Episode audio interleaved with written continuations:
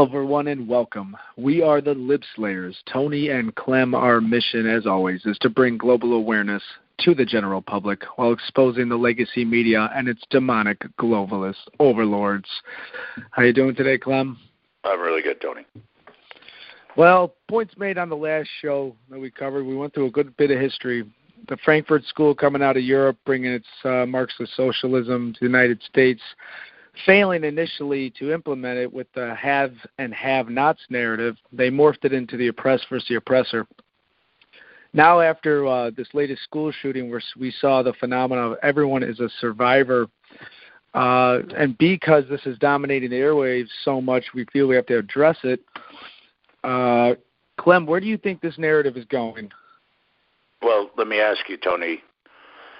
What what was the narrative before the school shooting happened before uh, before this pretty much became the 24-hour news cycle.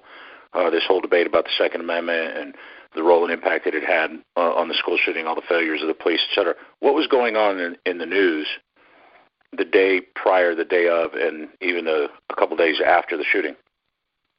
Oh, could that be the unbelievable revelations of a previous administration spying on a current administration? Yeah, Roger. So uh, we've seen the. Uh, Which is funny because I actually, even on my own social media, that after the Nunes memo dropped, uh, that I said this is prime time. Everyone, be aware this is prime time for a narrative changing false flag. I mean, the, the on top of just the memos revelations on the FISA court abuses, it was also just the revelations of the Steele dossier, its origins, and all the other things. I mean, so tremendous things were being exposed, and there was no media that were able to shake it because it was so unbelievably uh, powerful. And then, as always, uh, the left loves when a tragedy like this hits because look what we are looking at now. There's nothing else on the TV but this. Right, and it's it's what you could easily, uh, you know, point out as a shift in the in the social consciousness. So the focal point of the social consciousness has now moved away from uh, the misdeeds, the unlawful spying, the corruption of the previous administration, who had the full support of the establishment media complex who is, you know, engineering the social uh, consciousness focal points, you know, it's been moved away. So they've they've now turned all the attention uh, uh, onto this debate about the Second Amendment and away from, you know, potential treason. I mean, and, and true, true to the fact of treason, not not in the way that uh, the legacy media has been throwing around every other false rumor as treason. Because I mean, another point the matter was that this Mueller investigation was crumbling before our eyes. That they needed to get the heat off that their shining hero in this whole matter, which is Mueller's investigation, and turn it into something else and and turn it back to something that amazingly, under Barack Obama, multiple school shootings happened and no actions were taken. But now you're seeing the legacy media pushing the public to a uh, to a thought of which is actually hilarious that Donald Trump should do something. Now this is a man they've been calling Hitler for the last two years, and now they're begging Hitler to disarm them. It's un- it's unbelievable. Right. Well, you know, point point back to the to our last show, and you know, I would I would make the argument today that it's that that what you just said demonstrates that it's not really about the core issues, and it's about keeping the people either not talking about substantive issues or get them all cackling uh, about things that don't matter. And uh, to that end, I would say that this this notion that the Second Amendment is somehow going to go away or be repealed is ridiculous. It's not going to happen. And none of the proposals that are being put on the table are actually going to ever prevent or could have prevented somebody like the shooter in Florida from coming in and killing a bunch of people again.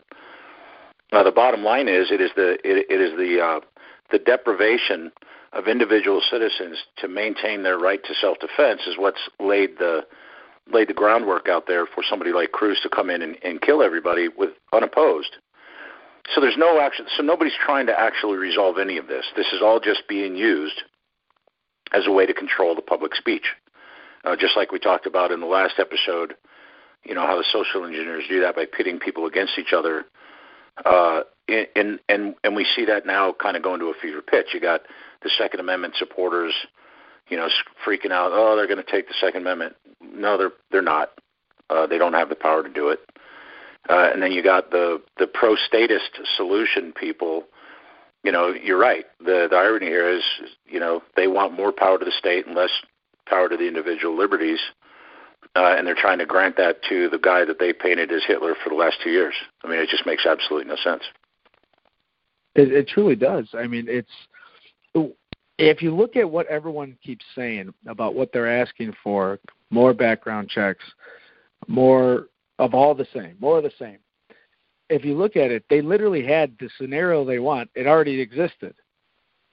It already existed. All these background checks, all of these, you know, checks and balances, and all these things are supposed to prevent people from getting guns. They're already in place. The school is disarmed. No one in the school had a gun. Okay, and they're begging now for the government to step in when the government was there and was the only one armed and failed to protect everybody. Yeah, except there was there was somebody at the school that had a gun, but it was only on the approval of the government through licensing, background checks, et cetera, and he failed to, to protect anybody. In fact, and that's the point. yeah, and that's the exact point I'm making is they're telling everyone they need more training. The gov, you know, the gun needs to be registered. The government needs to approve the person to walk around. It's like you, in this police officer, and this is no dig on police officers. We, you were a military police officer. I, I worked with police officers for years. We love, respect them for what they do. But in this exact case, he was a representation of the government. He was the trained one. He's the one that went through the background check. He was the one that was armed. He was the one that had body armor, and it was his responsibility uh, it, at least so the way the public would see it, not constitutionally, you wouldn't be able to go into that. But it was his job to intervene on behalf of the people that had been disarmed. He failed. Right, except the problem with that, Tony, is that the that the the Supreme Court has ruled that police do not have a duty to protect. Okay? And that's what I want you to go into because I'm I'm saying the public's perception would be that he had an obligation to act, and well, I want you to go into say how he did it and how and he did the scam, right? This is the scam argument that hey, we're going to talk you out of you ex- exerting your own right to self-defense, and the remedy, you know, instead of, and we're not just going to leave you, you know, indefendable. We're not going to leave you vulnerable because we're going to provide you with the means to protect you. Yet at the same time, the very courts have ruled, the Supreme Court has ruled that police do not have a duty to protect, meaning that an officer can stand there and witness a tragedy going down where an armed person is killing an unarmed person, and if he doesn't do anything about it, he cannot be held responsible. Okay, he cannot be punished. He can't be sent to jail.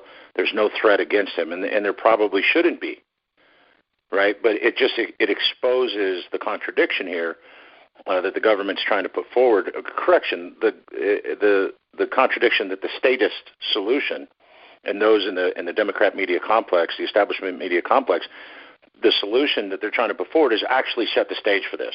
Right. So all their solutions to this point have have propagated the very environment in which a shooter can go in and commit a school shooting.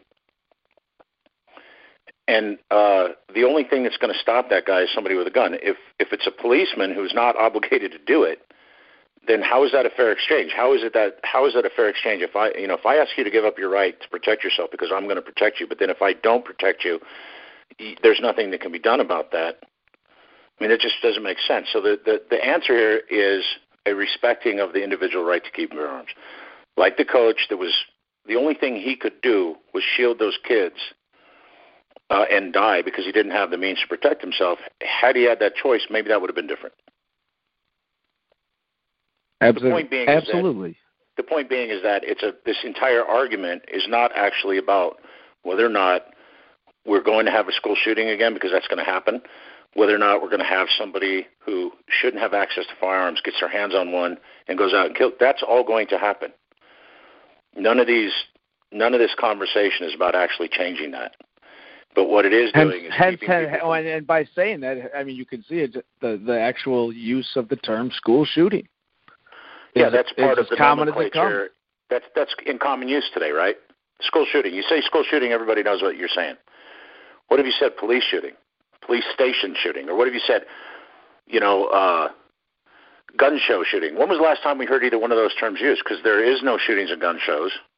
There are no shootings at police stations. If they are, they're shut down very quickly. There's certainly not 17 dead police officers at a police station being gunned down because somebody's not letting them uh, defend themselves with their Second Amendment right.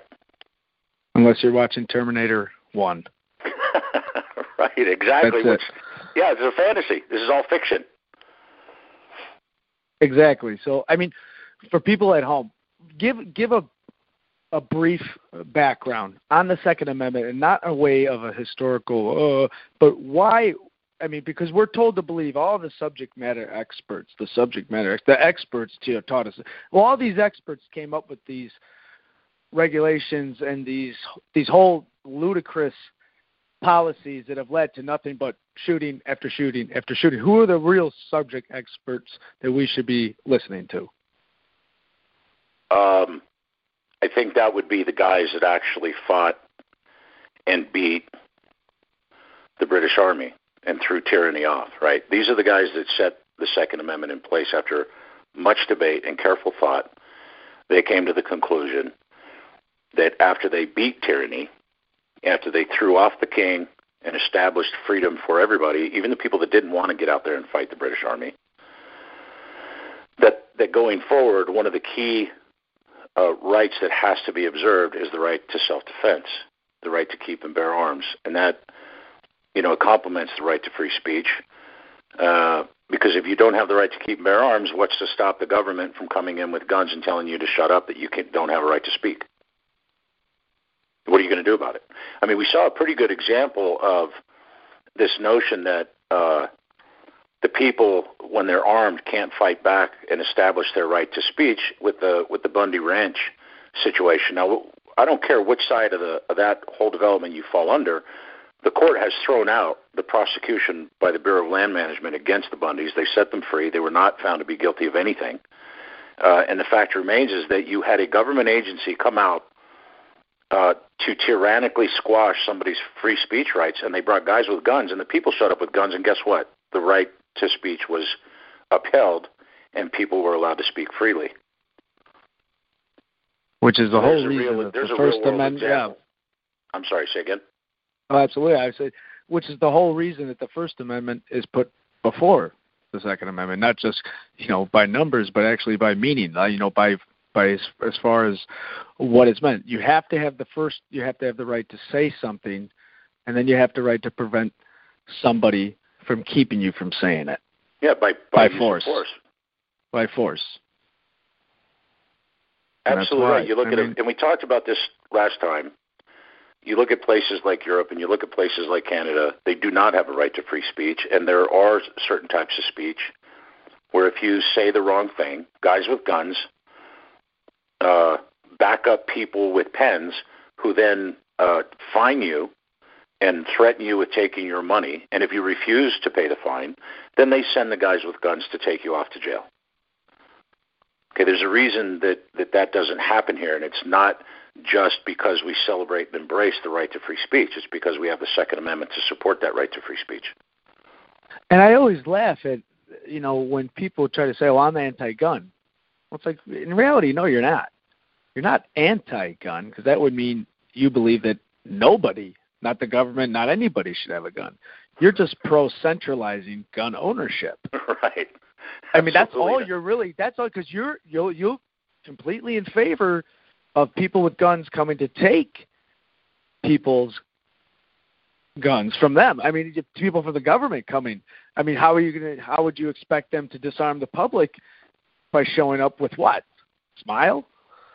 It ain't going to Yeah. happen. You're, so you expect violence and, and weapons to be used in the confiscation of the population's weapons. So it's a the whole idea that someone says they're anti-gun is ludicrous. It's a complete lie. No, it is, and then They're we, just gun, we've they're just gun centralists. Yeah, and I just gave you an example of when the the people themselves lawfully used firearms in the defense of their free speech against a tyrannical government in our time. Okay, and we also see the failure of government to live up to its end of the exchange of give up your right uh, to defend yourself, we'll defend you, and then they failed to defend them.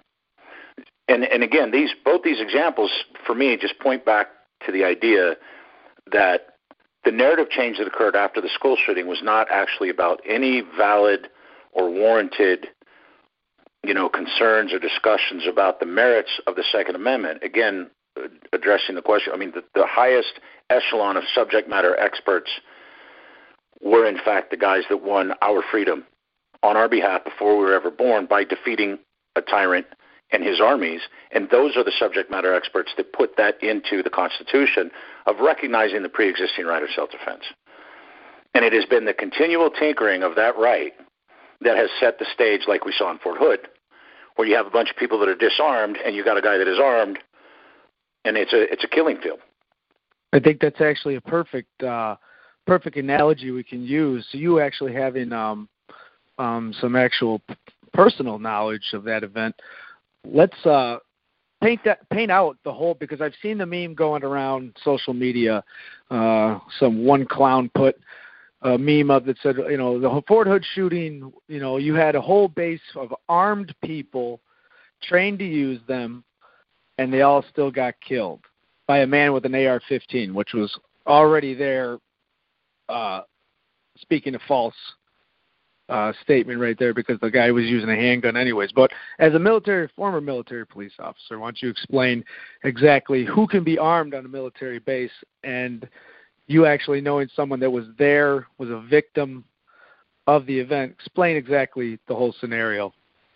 Right. Well, Alonzo, correction, Staff Sergeant retired Alonzo Lunsford was the first shooting victim, and he is a friend of mine, and I've talked to him about that day. Um, he's standing there, uh, gunfire starts going off, and he, you know, unarmed, nobody, nobody there. It was at the Soldier uh, uh, Readiness Processing Center, known as an SRP. People standing around getting um, vaccinations, and they're filling out their last wills and testament, you know, before they go overseas um, whatever, but nobody on base is armed except for military police officers. And so this guy comes waltzing in with a with a handgun, starts shooting people. Um, well, starts firing off rounds. Uh, he hadn't actually uh, hit anybody yet because this dude saw the saw him pull out the gun, starts running towards him.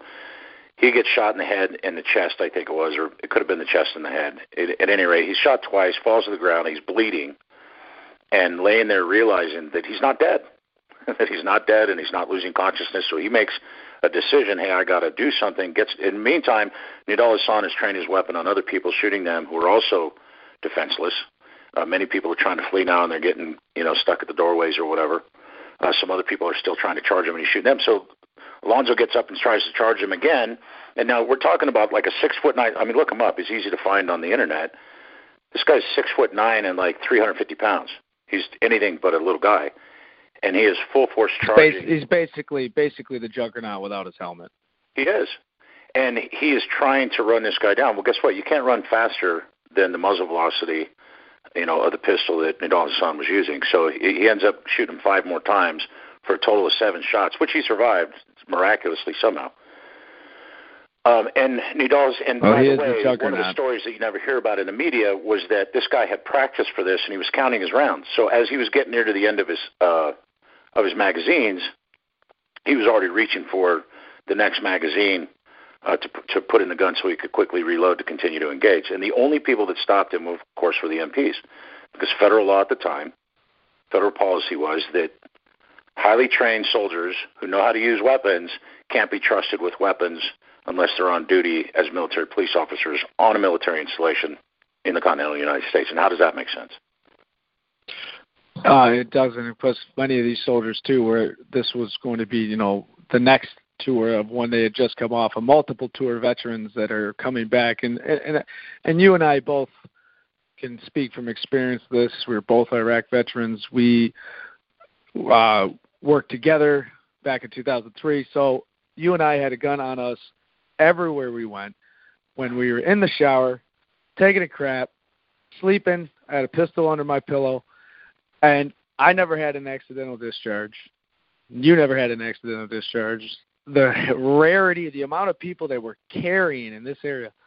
I mean, and nobody was doing nothing. But when we come back to the states, you're disarmed, and I could only imagine what type of government we were under that made that law. Well, I mean, you got to ask yourself who benefits from that law. Who is it that you know? It's it's all about virtue signaling and making people feel good. Um, about and by it. the way, that was that was Bill Clinton who passed that law. Yeah, of course it was. Prior to that, and and now I believe, um, it is up to uh, post commanders uh, whether or not they're going to let. And I think now at Fort Hood, because there was a second shooting, imagine that a guy gets away with it, and then there's a second time. But of course, the second time people were a little bit more aware, uh, and the body count was not nearly as high. And but there was uh, shooting. Well, finally, the post commander is like, hey, you know what? We need to look at this, and they change the policy, and they start deciding that if you have a concealed carry permit and you're not on duty, you can carry. Okay, that's great. Um, but what if you're still part of the dozens of people standing around at an SRP, a soldier readiness processing point, uh, and some dude who smuggles a gun in starts opening fire? You're still minutes away from the military police responding. So by depriving Absolutely. individuals of their right to keep and bear arms, even in places like on a military installation, which seem uh, unconscionable, uh, by doing that, you're making these people targets. And I mean, that's you, I mean that's really what it comes down to. It is they.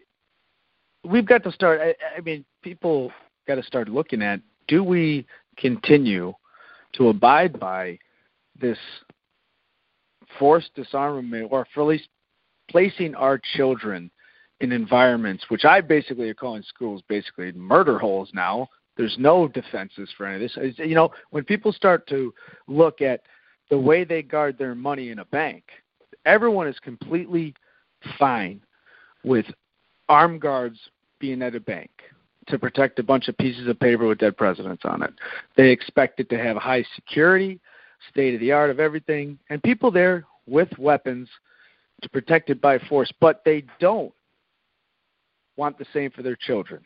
Well, but you know, it's Tony, unbelievable heard, to me. Well, you know, I heard the father of one of the victims. Uh, his daughter was killed, and he was featured on several shows that have, again, as you pointed out at the beginning of the show, have have completely changed the social uh, uh, focus here.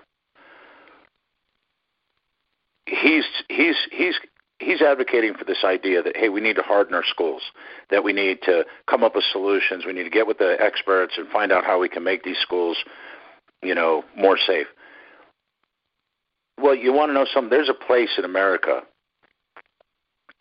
where everybody except the government is disarmed, and and with ex, with extremely rare exception, and I mean like very rare, nobody ever gets shot, and that is prison. Okay, now Yeah. even if you are going to make schools as secure as prisons, at some point there is still going to be an entry point where kids are going to be stacked up trying to get through the security entries, and now that becomes the new soft target. And it still doesn't solve the problem. Because it's not I mean, you know, that is a beautiful example of the use of a prison because you possibly cannot come up with a more quote unquote secure environment to prevent people from doing illegal things. And there are drugs rampant in prisons. There are weapons rampant in prisons. They get cell phones in. I mean, they've got the runneroosh. You ask anybody that works in a prison, they don't say they're in charge. Okay. Well, and I'll tell you, So- one of the reasons for that is because of their corrupt partners. All right, because look, the founders understood that power corrupts, absolute power corrupts absolutely, and that eventually people will move towards corruption, given time. And, and this is not a slide against our corrections officers. They're amazing people who do amazing work, uh, and and most of the time, what they're doing is necessary. But even amongst those who have sworn to protect their communities and sworn to do the job as a correction officer, they get bought off they're corruptible. And, and again, at the beginning of the show, we're talking about how we've got a current administration spying on an incoming administration. It is the epitome of corruption at the highest levels in our government. So there's no there's no reason for anybody to believe that if we continue down this path of transferring rights from the people to the government, that the government's the only people that can protect our kids, that they're not going to become corrupt. Okay, and somehow or another still put our kids at risk, if nothing else, by failing to respond. I mean, okay, so okay, let's build a let's build a school that's just like uh, a prison. Okay, in fact, let's go ahead and do like Texas. Some smart people in Texas have decided, hey, we're going to put a substation on the school grounds. Great idea, and I don't disagree with it. It's it's all public money, it's all county money, and it's state money coming together with some federal help. And you know what? Why not? Why not piggyback the the properties? You can sell the police stations, move the police stations onto the campuses. It's all great. I got no problem with that. But at some point, the children getting into that secure area are still going to be vulnerable to attack. And in that moment, you're going to still need individuals with firearms to stop the attacker. And you can't do that unless you're respecting the individual right to keep and bear arms. I mean, that's just it. Only you can protect you, and only you can protect what's yours. And that's your family, and that's yourself. And I think that's a great place to end uh, this episode. Thank you very much, Clem. As always, you're uh, the mountain man, the mountain sage of wisdom, and we hopefully can uh, get people to start realizing that deception is there. This is not about children to these people. They could care less about it because we've seen uh, the example given by our founders is the example to be followed. Um, they knew they are far wiser than any politician that shows up to, on the street today. So let's put faith in their wisdom, being that they are the ones that rebelled from tyranny. and I think with that, I'll end with a quote from Edmund Burke that the only thing necessary for the triumph of evil is for good men to do nothing. God bless you and God bless America.